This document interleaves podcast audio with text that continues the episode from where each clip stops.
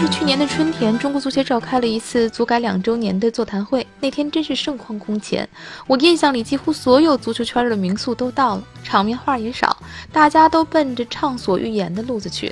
我记得当时孙继海说：“我知道我的老大哥们是什么水平，我也知道我的大侄子是什么水平，可以很准确地告诉大家，中国足球运动员的能力在不断下降。”这话听起来扎耳朵，但也是事实。再往前推一个三年，谢辉还在搞青训，当时他讲啊，学校间的对抗根本找不到足够的球员，小朋友们被不同的学校借来借去，只要腿脚还好，能出来走两步的，他就都派上场了。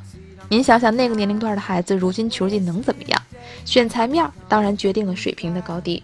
过去的职业球员是在多少人的范围当中脱颖而出的，而到了现在 U23 这帮小将的年代，他们又是在多少人当中被挑选出来的？悲观一点的说，在国家代表队的层面上，绝对能力的下降还得持续至少五年。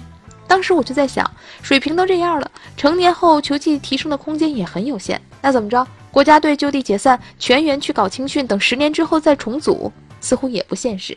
事实上，面对天赋的差距，寻找整体突破并非死路一条。没错，我就是要说说昨天 U23 对阿曼那场三比零的大胜了。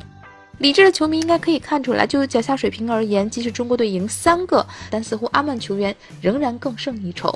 U23 这场球啊，就是胜在状态进入更快，配合更默契，知道自己在什么位置上应该负责什么区域，扮演什么角色，将个人严丝合缝的卡到了整体里。分子重组了，反而能重新标的球员记忆的高度。前段时间我在英国买了一本小书，因为在国内还没有中文版，所以我就拙劣的把它翻译成了“当我们思考足球的时候，我们在思考什么吧”。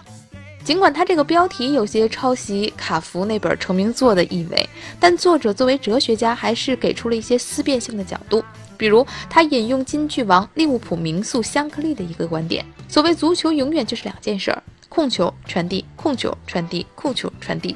如果你在传控的同时结合速度，每次传递之后一抬头发现此时还有两到三个位置已经有了可以随时接应的队友，那么这球早晚得进。这么听起来，足球好简单啊，不需要天赋异禀也可以胜任。但它其实有多困难，哪怕您从来没看过一眼比赛，应该也会明白。足球场上永远不可能出现一百分，二十几个大小伙子围着球跑一个半小时，很多时候连一个都进不了。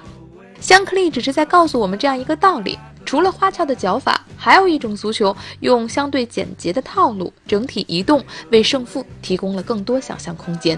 所谓奇迹或神话也是这么产生的。比如一五到一六赛季的莱斯特城，一四年世界杯时的哥斯达黎加，一六年欧洲杯时的冰岛，一些并不具有极高天分的球员，每个人都被严格的训练出了在自己的位置上应该履行的责任。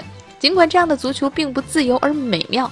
但也许是国足未来可能去努力的方向。当然，我说的也仅仅是方向。所以，我愿未来每个国足球员都能融化到集体里。